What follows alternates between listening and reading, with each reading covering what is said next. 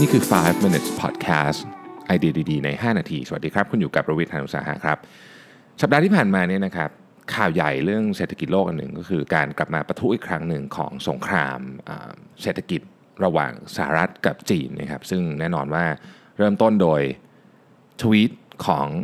ประธานาธิบดีโดนัลด์ทรัมป์นะครับก็วันนั้นวันเดียวก็หุ้นที่จีนก็ลงไป 5%เลยนะฮะ ทีนี้ตอนนี้นี่เป็นยังไงบ้าง แล้วรายละเอียด เป็นยังไงดีเทลของเรื่องนี้เป็นยังไงเรามาดูกันนิดหนึ่งนะครับล่าสุด Wall Street Journal เนี่ยก็ออกมาสรุปให้ฟังนะครับบอกว่าตอนนี้เนี่ยในสัปดาห์ที่ผ่านมาเนี่ยนะครับสหรัฐเนี่ยก็เพิ่มกำแพงภาษีนะฮะของสินค้าที่นำเข้าจากจีนเนี่ยมูลค่าสินค้าเนี่ยนะครับคือประมาณ 2 0 0แสนล้านเหรียญสหรัฐนะครับในขณะเดียวกันจีนเองนะครับ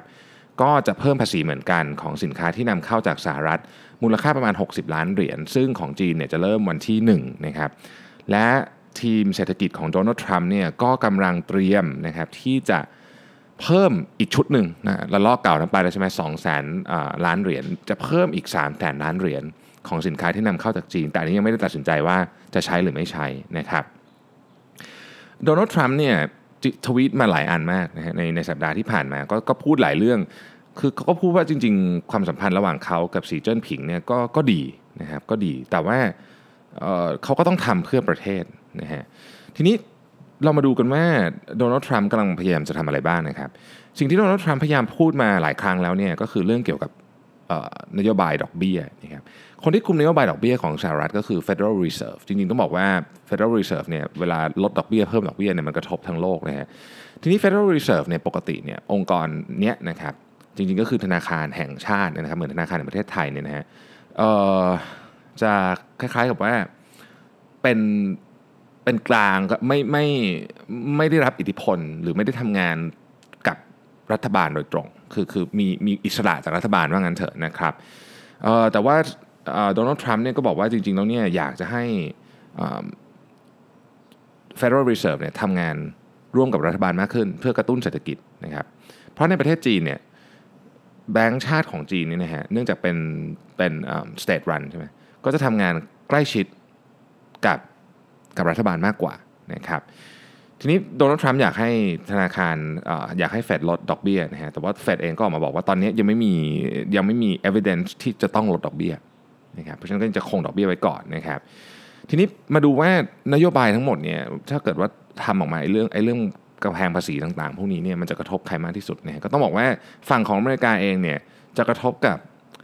เกษตรกรมากที่สุดนะครับแล้วโดนัลด์ทรัมป์เองก็บอกว่าโอเค รู้แหละว่ากระทบเกษตรกรแต่ไม่เป็นไร เดี๋ยวเราจะช่วยเอง คือรัฐบาลจะช่วยเองนะครับ นี่คือคำพูดของโดนัลด์ทรัมป์นะฮะบอกว่า our our great patriot farmers will be one of the biggest beneficiary of what is happening now นะฮะ hopefully China will do us the honor of continuing to buy our great farm product the best but if not your country will be making up the difference นะครับนี่คือโดนัลด์ทรัมป์บอกก็คือ บอกว่าเกษตรกรนี่เป็นเหมือนกับ patriot คือคือรักชาตินะครับ แล้วก็เราก็ถ้าเกิดว่าเมืองจีนไม่ซื้อของเรานี่เจ๋งสุดในโลก แต่ถ้าเมืองจีนไม่ซื้อก็ไม่เป็นไรนะเดี๋ยวเดี๋ยวรัฐบาลจะช่วยคุณเองนะครับ ทีนี้คำถามก็คือว่าเรื่องนี้มีมันจะมีผลยังไงกับกับกับจีนกับสหรัฐและคนอื่นทั่วโลกบ้าง คือถ้ามองเฉพาะจีนกับสหรัฐเนี่ยนะครับต้องบอกว่าถ้าเกิดไม่สงบศึกกันเนี่ยนะฮะก็หนักทั้งคู่นะครับจีนอาจจะหนักกว่า ถ้าถ้าพูดกันในระยะสั้นนะพูดกันในระยะสั้นนะครับ แต่ว่าแล้วปฏิกิริยาของคนในประเทศสหรัฐเองเนี่ยต่อเรื่องนี้เนี่ยเป็นยังไงบ้างนะครับเรามาดูบุคคลสำคัญคนหนึ่งที่จะค่อนข้างจะมีอิทธิพลกับเรื่องนี้นะครับ ก็คือว่า chairman ของ Senate Finance Committee นะครับซึ่งเป็นต้องต้องบอกก่อนว่ามาจาก Republican เหมือนกันนะก็คือบอกว่าคนนี้เขาบอกว่าเขาชื่อชักกราสลีย์นะครับ ชักกรสลีย์เนี่ย Senator ชักกรสลีย์บอกว่าคือจริงผิดหวังกับเรื่องเรื่องข่าวเรื่อง tariff แต่เขาพูดว่าอย่างนี้นะบอกว่าโดนัลด์ทรัมป์เนี่ยทำในสิ่งที่ประธานาธิบดี4-5คนก่อนหน้านี้ไม่กล้าทำก็คือเอาเมืองจีนมาเจรจาเรื่องของภาษีนะครับในขณะที่อีกฝากหนึ่งนะครับจากเดโมแครตนะฮะก็โจไบเดนนะครับผู้ท้าชิงตำแหน่งประธานาธิบดีในปี 2020เนี่ยก็บอกเลยบอกว่า he's going about it the wrong way ก็คือโดนัลด์ทรัมป์นี่ไปผิดทางนะฮะก็แน่นอนอันนี้ก็เป็นคอน FLICT กันภายในประเทศเองนะครับจากฝั่งเมืองจีนเองไม่ได้มีข่าวอะไรออกมามากนักนะครับ แต่ว่าเราทราบว่า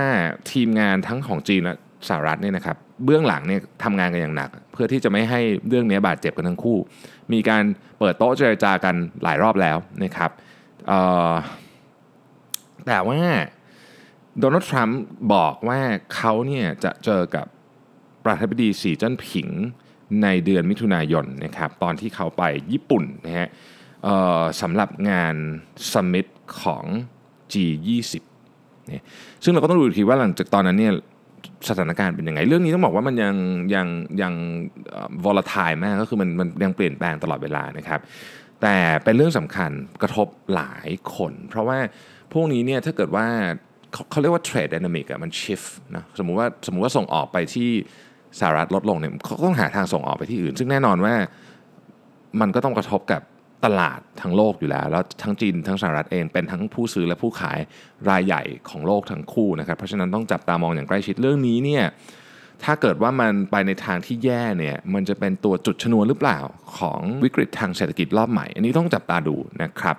เดี๋ยวถ้าเกิดมีอัปเดตเดี๋ยว 5 minutes podcast จะมาเล่าให้ท่านฟังนะครับสำหรับวันนี้ขอบคุณที่ติดตามและพบกันใหม่วันพรุ่งนี้ สวัสดีครับ